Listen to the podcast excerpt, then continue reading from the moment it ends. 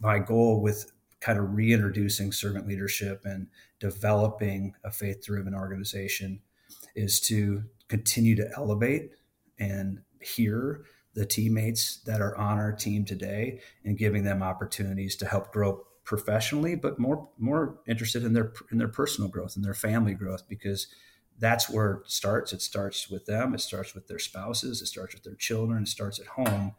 And if we can help nurture that I think it puts us in a position where we have a, a, a series of teammates that are going to be here. We don't we don't retire anybody.